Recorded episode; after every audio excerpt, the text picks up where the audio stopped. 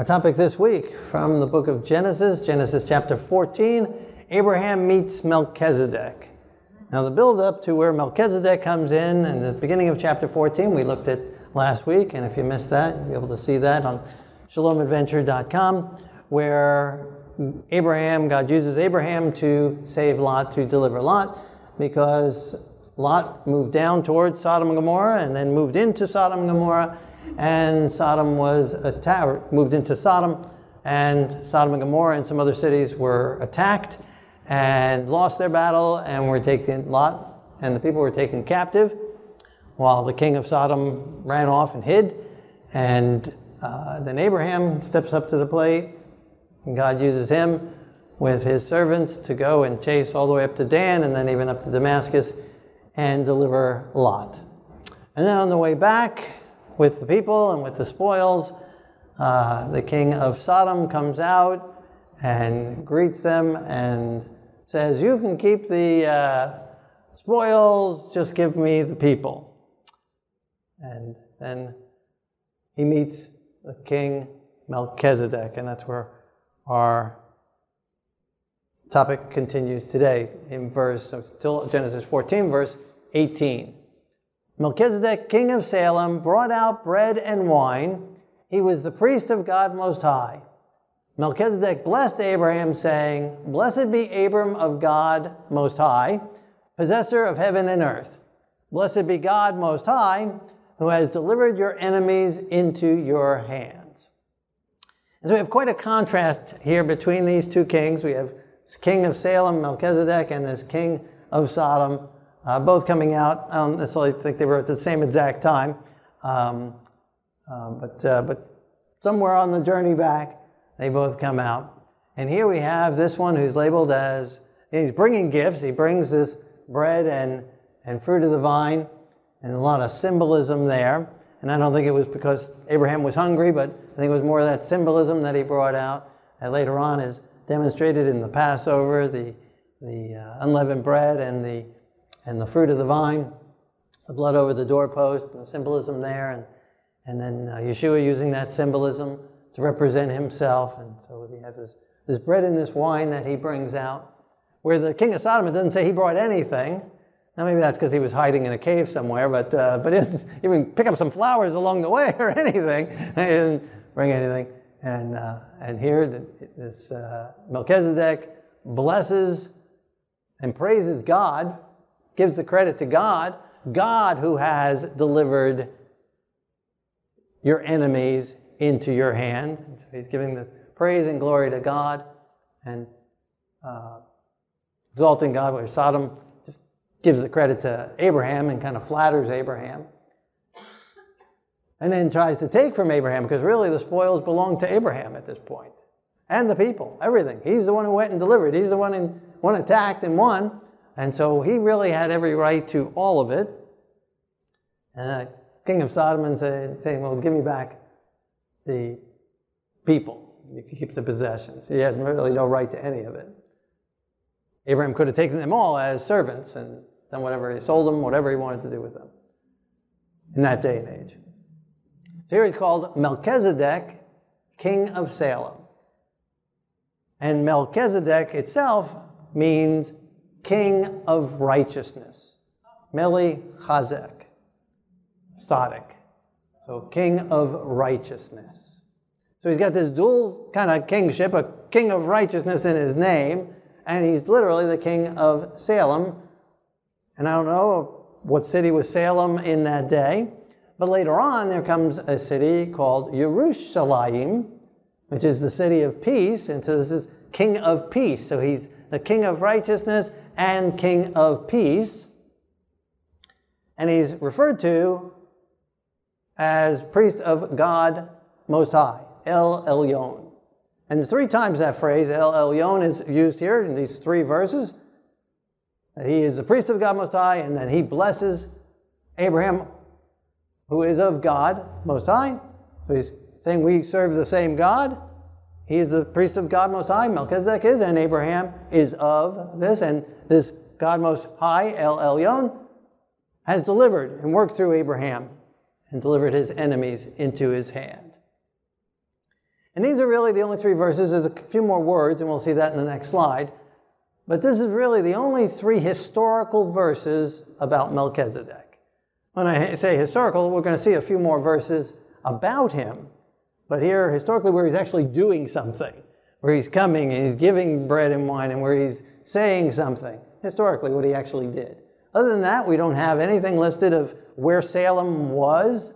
Uh, we don't have any uh, listing of his parents. Often we have you know, Solomon, son of David, David, King David, son of, of uh, um, Jesse, right? Very good, Jesse. Uh, you know, we have the lineage of Moses, and we have lineage of very, various people, right? Uh, Abraham, son of Terah, and uh, Isaac, son of Abraham. Right? So we have this, these genealogies, these listing of who's their parents. We don't have any listing here.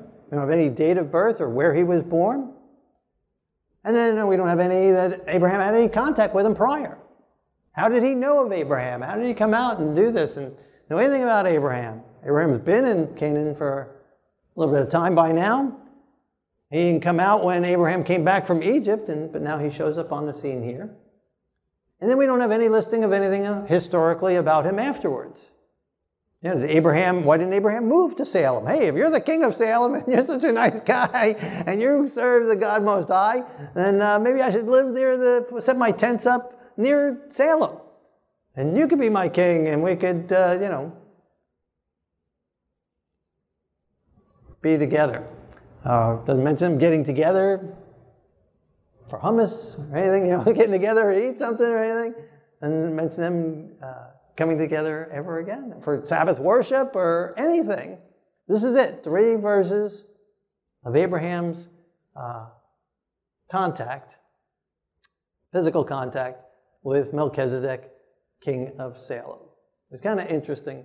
Karen just kind of comes in, it's in the middle of the story. It's kind of thrown in there, and the story goes on, the chapter goes on, as we looked at last week with the rest of the, of the account. And then on to the next chapter, just kind of this kind of a side thing, this kind of parenthetical thing there. And, oh yeah, this king of Melchizedek, king of Salem, comes and does this. And then the other verses recorded here with this, in still part of this verse 20, he, Abraham, gave him, Melchizedek, a tithe of all. So, tithe of all. All of what? Did he give him all of what he had gained his whole life? Uh, maybe, you know, he probably got an inheritance when his father died, everything he brought out of Ur, and then when his father died in Haran. Uh, or then when he went down to Egypt and he came out with even more possessions, was he saving that up to just the right time? And then gave him the tithe of all of that. And no doubt his flocks and herds were having children along the way. And so did he give him tithe of that? No doubt but also is the all here that he gave him a tithe of all that he had delivered, of all the possessions of the people of Sodom and Gomorrah, the other cities. And I think that makes sense because that's in context of what is taking place right here. Especially with the king of Sodom saying, You can keep all the possessions, just give me the people. And here by Abraham giving a tenth of that to Melchizedek, he's really saying, None of this, king of Sodom, belongs to you anymore. You lost it when you ran for the hills. And you lost it when you didn't protect your people. And, uh, and I'm the deliverer, and so really, by right, it belongs to me, and really, by right, belongs to God, all of it. But God commands for 10% to be given to him, so he gives him a 10% of that. And again, demonstrating that it rightfully is God's and rightfully uh, was Abraham's. But Abraham has chosen to allow it to remain with the people and go back with the people back to, to Sodom. And so that's all, again, historically, that's written about Melchizedek. But then we go another thousand years from that time to King David's day, and King David writes a psalm, Psalm 110. It says, A psalm of David, verse 1 the Lord, Vav-He, said to my Lord, Adonai, sit at my right hand till I make your enemies your footstool. And this is quoted in other parts of the Bible. That verse, that verse 1, very interesting verse. And then verse 4, the Lord, Yud has sworn and will not relent, you are a priest forever according to the order of Melchizedek. And that is also quoted later on in the Bible, and that's what we're going to be looking at. But going back up to verse 1, this is pretty interesting. You have this Lord and Lord. Right? So we have the Lord, Yud He Vav He Lord, said to my Lord. So another Lord, so two Lords sit at my right hand. And so this second Lord is sitting at the right hand of Yud He Vav He. Sit at my right hand until I make your enemies your footstool. Obviously, messianic, prophetic uh, version here, verse here. And that he's sitting at the right hand of El Elyon, and he is at the Yud He Vav He, and his enemies will become his footstool. He'll walk all over them, walk across them. Judgment will be his. He will win the ultimate battle. And then in verse 4, the same Yud He Vav He Lord has sworn and will not relent, you, that same you that Adonai Lord you, whose enemies will be his footstool, is a priest and a forever priest in the order like Melchizedek. You'll be like that one that came to Abraham. You'll be like him with a forever priesthood. It's kind of an interesting thing. So, David, looking back to Melchizedek, a thousand years prior to that time, but also looking forward to that the Messiah who will be a priest like Melchizedek. He will become a priest in that order, like Melchizedek. So let's look at some of the places. So the book, the writer of the book of Hebrews quotes this verse, this verse 4 out of Psalm 110, five different times in the one letter to the Jewish people. The word Hebrews is not used in the book of Hebrews. Five different times. That's kind of interesting. You know, if you've ever written a letter to someone or a card or something like that and you, you include a Bible verse in it? Yeah, that's nice. But it'd be a little redundant if you included that same verse five times in that letter. You know, if there was a sermon and the, the same verse was quoted five times over and over again. That's what he does. So he puts great importance on this, and not only quoting that verse verbatim five times, but talks about Melchizedek over the span of the majority of three chapters. And we're going to look at all those verses, those three chapters, but we're going to look at some verses out of those three chapters out of the book of Hebrews. So, starting in Hebrews chapter 7, verse 1. Actually, all goes all the way back to 5, 6, and 7, but we'll be in 7, verse 1. This Melchizedek, king of Salem, priest of the Most High God, who met Abraham returning from the slaughter of the kings and blessed him, to whom also Abraham gave a tenth part of all, first being translated King of Righteousness, and then also King of Salem, meaning King of Peace. Without father, without mother, without genealogy, having neither beginning of days nor end of life, but made like the Son of God, remains a priest continually.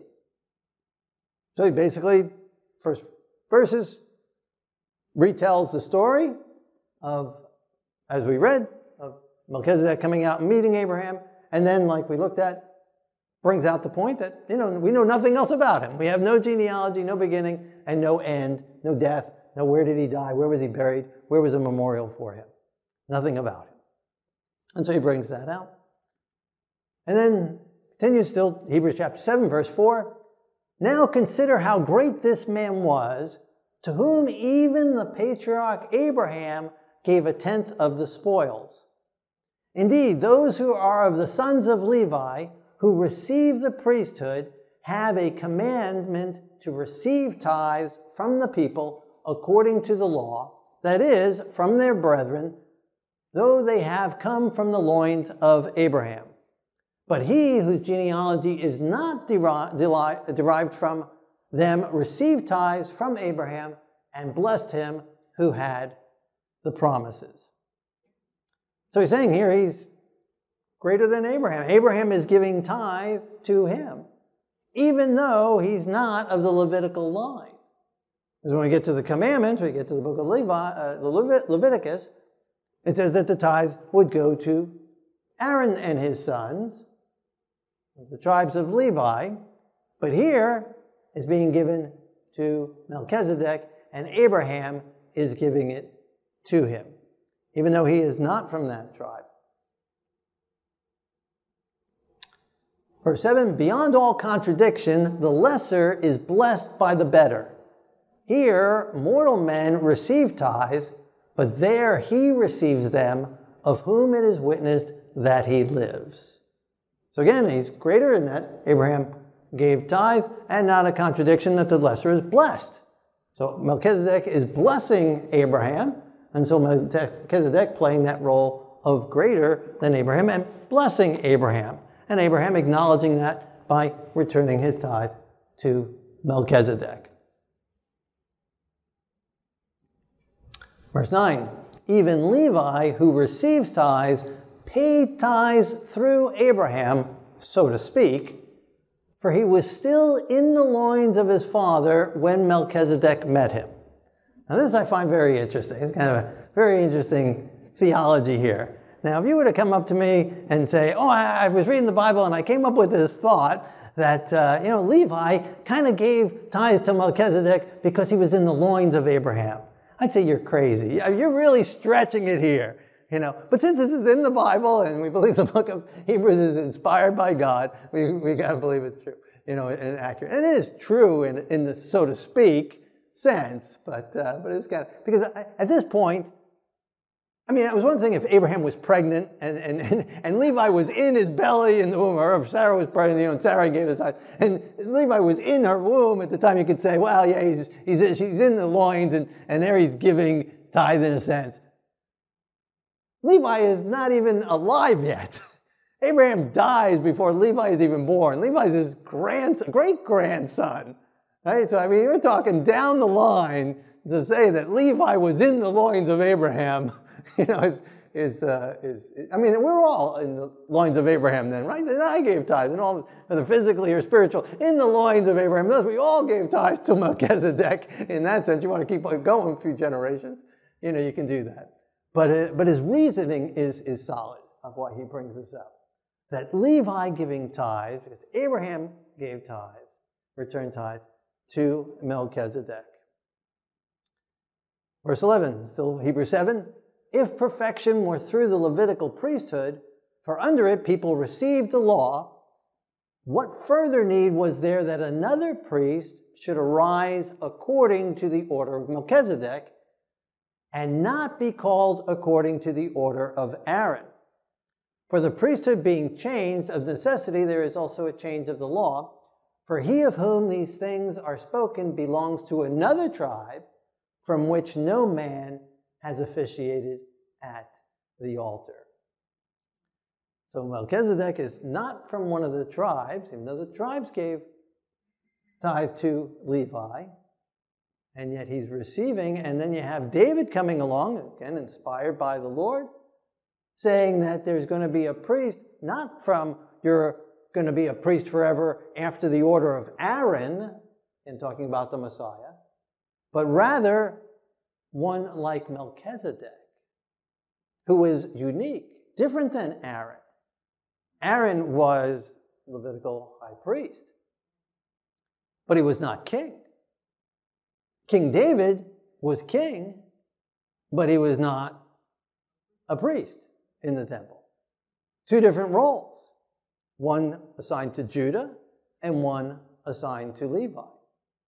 But here, Melchizedek is both. He's king, king of Salem, king of righteousness, king of peace, but also the priest of El Elyon, priest of God Most High. So this dual in one person. And that's what he's getting at here. That David was prophesying that the Messiah would have this role of being both at the same time, that he would be like Melchizedek in being a king and being a priest. And not mentioned here, but also a prophet. All three of which receive the anointing, the Moshiach, the anointed with oil, the priests, the, the prophets, the priests, and the kings, all receiving the anointing. And Yeshua plays all three roles. Verse 14, for it is evident that our Lord arose from Judah, of which tribe Moses spoke nothing concerning the priesthood, and yet it is far more evident if, in the likeness of Melchizedek, there arises another priest who has come not according to the law of a fleshly commandment, but according to the power of an endless life. For he testifies, You are a priest forever, according to the order of Melchizedek. So, not just an earthly, not just a limited time, not just through physical flesh and blood, not just through genealogy, receiving the priesthood, Aaron's children and grandchildren and great grandchildren, or David's children and grandchildren receiving the kingly role, but through God's order of a divine way, God's appointing, and forever where David died, Solomon died, Aaron died. This one has a priesthood forever. Verse 20, still Hebrews 7. Inasmuch as he was not made priest without an oath, for they have become priests without an oath, but he with an oath by him who said of him to him, The Lord has sworn and will not relent. You are a priest forever, according to the order of Melchizedek. Verse 22 By so much more, Yeshua has become a surety of a better covenant. And so we see him pulling it all together here. He's referring to the Messiah. Messiah like Melchizedek. And who is this Melchizedek? Now, Melchizedek might have been a literal person who physically lived and actually did have a birth date, who actually did have parents, just not listed, who actually did die and was buried somewhere, just not listed. And that's perfectly possible.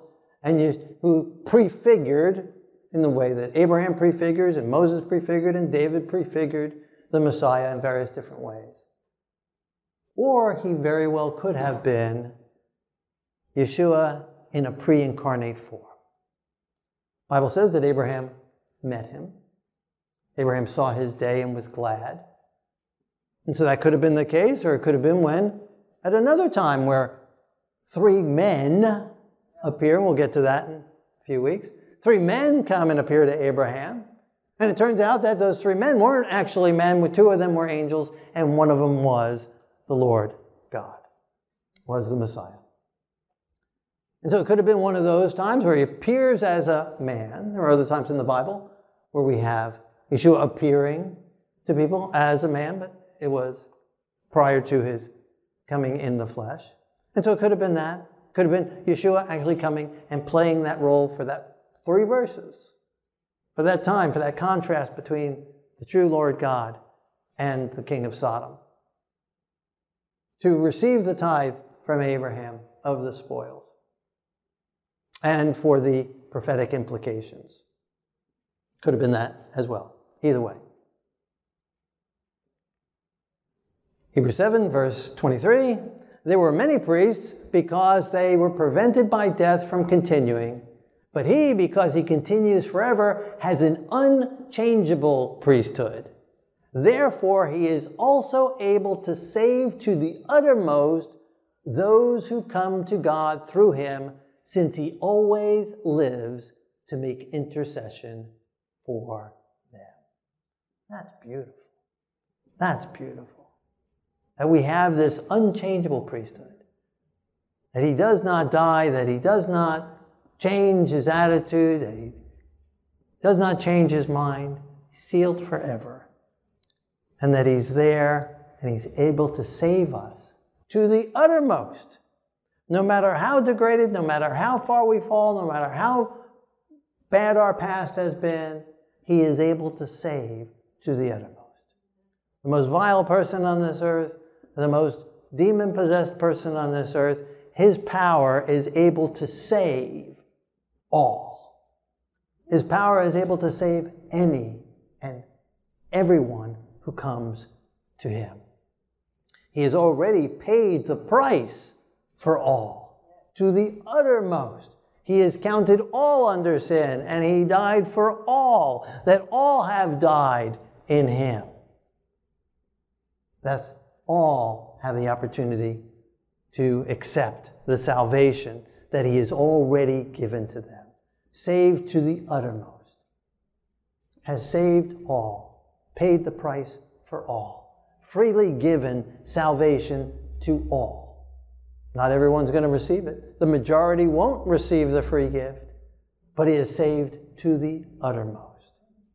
And utterly saved us. Not only saved us from the punishment of death, not only saves us from the punishment of sin, but also in, in the future, but also in the here and now, saves us from the power of sin in the here and now saves us from the temptation to sin. In the here and now saves us from the control that sin has had over us. Delivers us from the bondage that we've been under. Gives us victory over sin. Gives us the power to have our lives changed and transformed back into His image.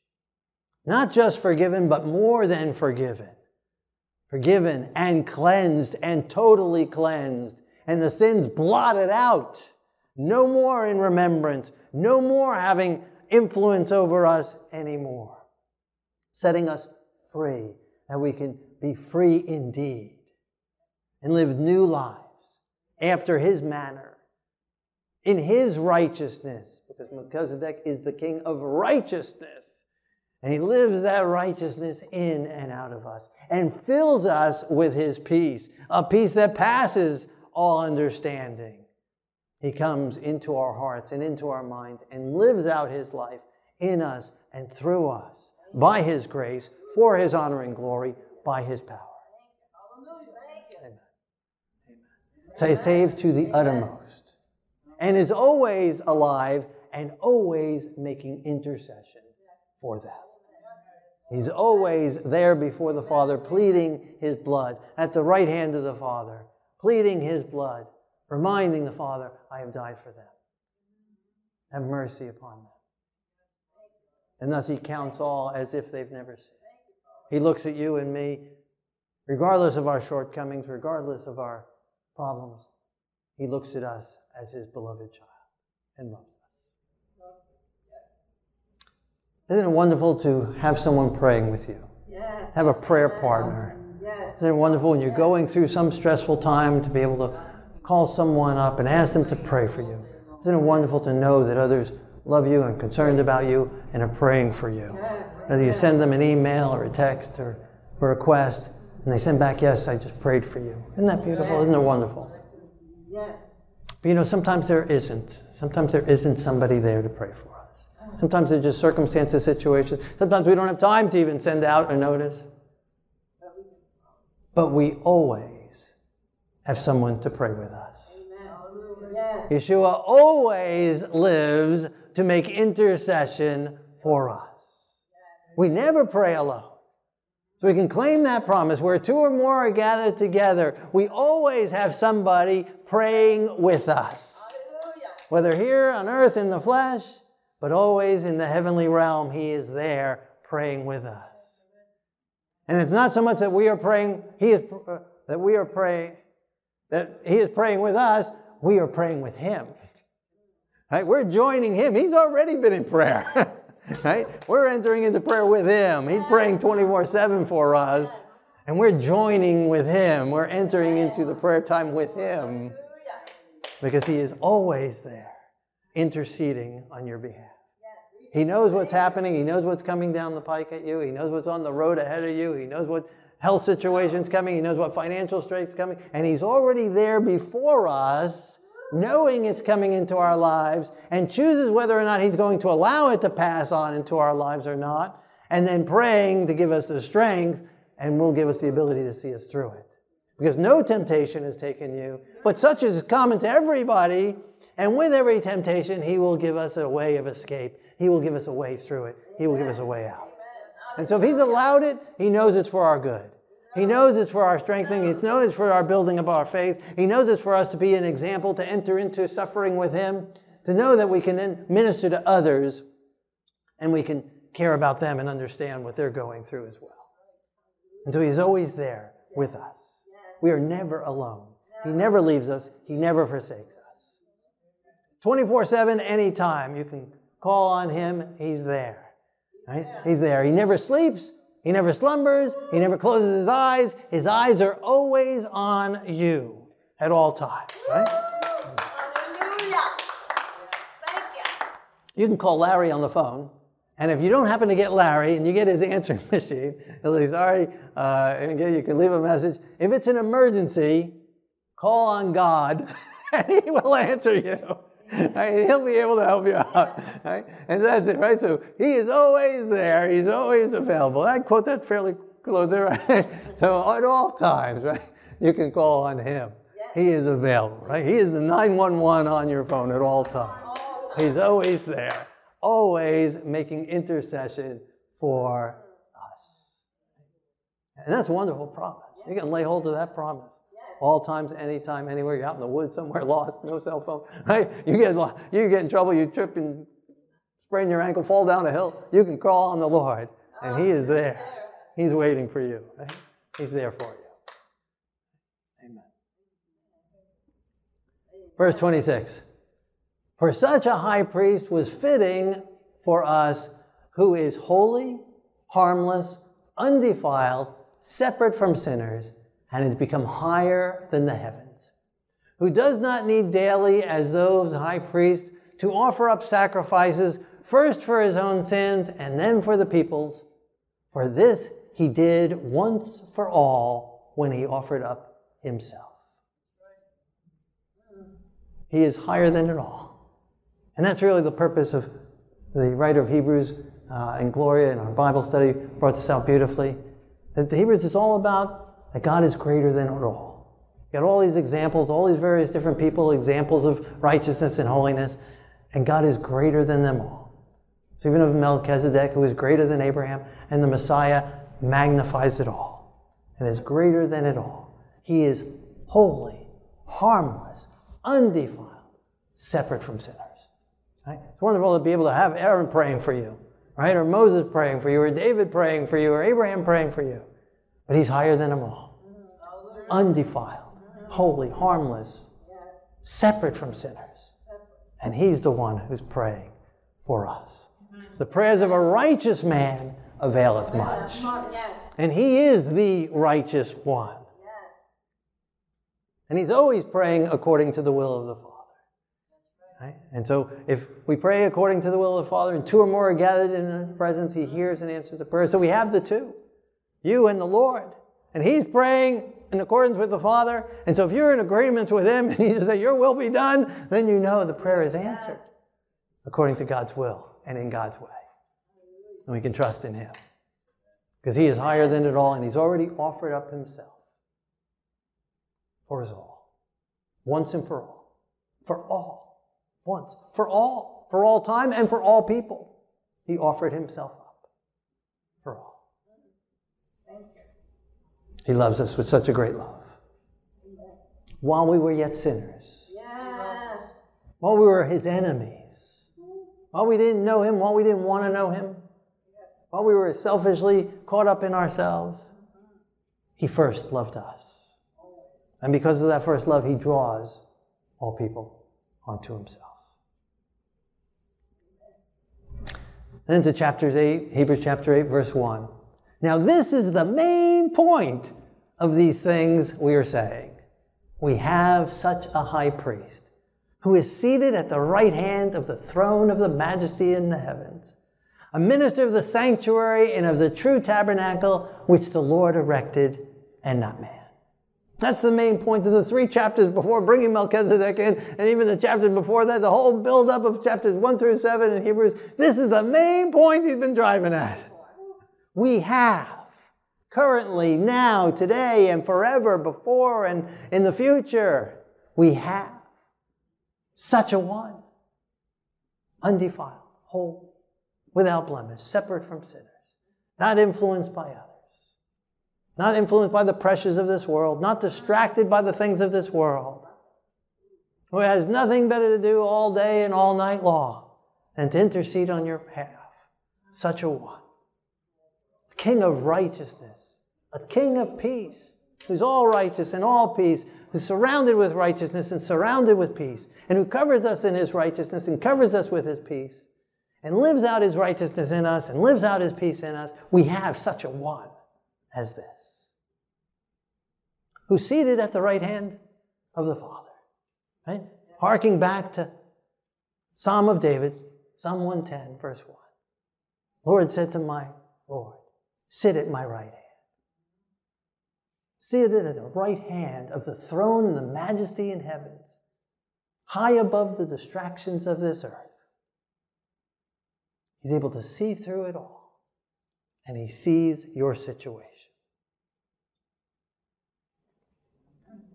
A minister of the true tabernacle, the sanctuary of the true tabernacle, which he erected himself,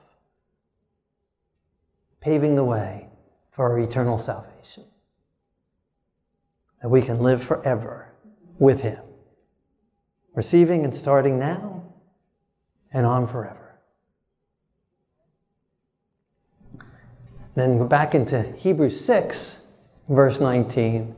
This hope we have as an anchor of the soul, both sure and steadfast, and which enters the presence behind the veil, where the forerunner has entered for us, even Yeshua, having become high priest forever according to the order of Melchizedek. We have an anchor in the Holy of Holies, right at the throne of God. Yeshua is that anchor, and it's a sure anchor. It doesn't move. It holds steadfast and sure. Anchor thrown down deep into the water, grabbed onto the strong rocks below. And no matter the waves and no matter the torrent that comes, no matter if the boat goes up and the boat goes down, ups and downs in our lives, blown hither and thrown, we will not be shaken. We'll not run across against the shores We'll not run out into the middle of the ocean and be lost. We will stay firm and secure as we lay hold of Him, as we allow Him to hold fast to us. He is an anchor that doesn't let go. He's an anchor that's sure, and He's there in the Holy of Holies for us. Sure and steadfast. The rope won't break. The rope won't break. He's there. And no matter what we're going through, no matter what we're experiencing now or in the future. He's there for us. He's behind the veil. He's in the presence of the Father. He's pled his blood in our behalf as the lamb slain from the foundation of the world. Amen. Upon the mercy seat Yes. of the ark of God's covenant. He's there for us.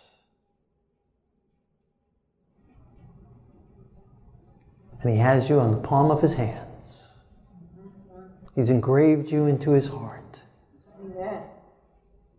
He will not forget you. You are His child. He loves us with an everlasting love. And so, whatever is going on in your life right now,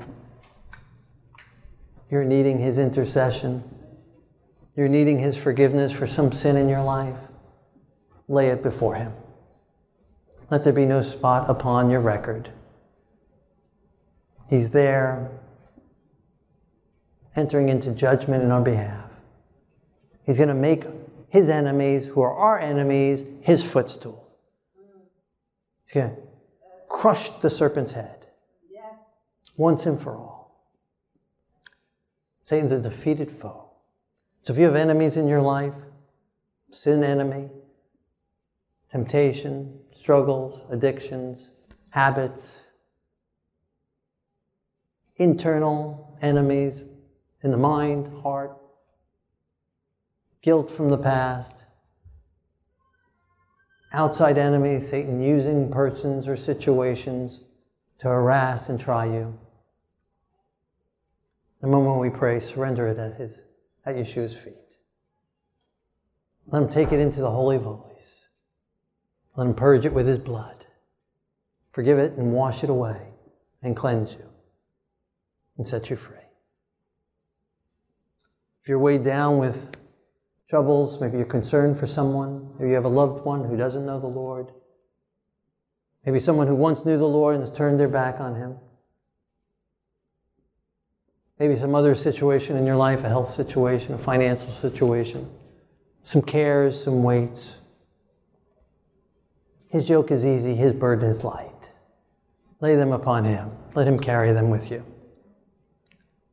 He's there interceding in your behalf. The moment we pray, join him in praying for you or that person or that situation.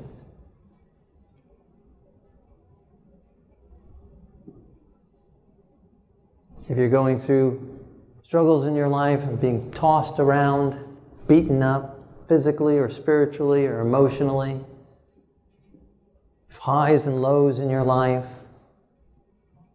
grab a hold of his anchor, grab a hold of his rope, grab a hold of his lifeline, his salvation.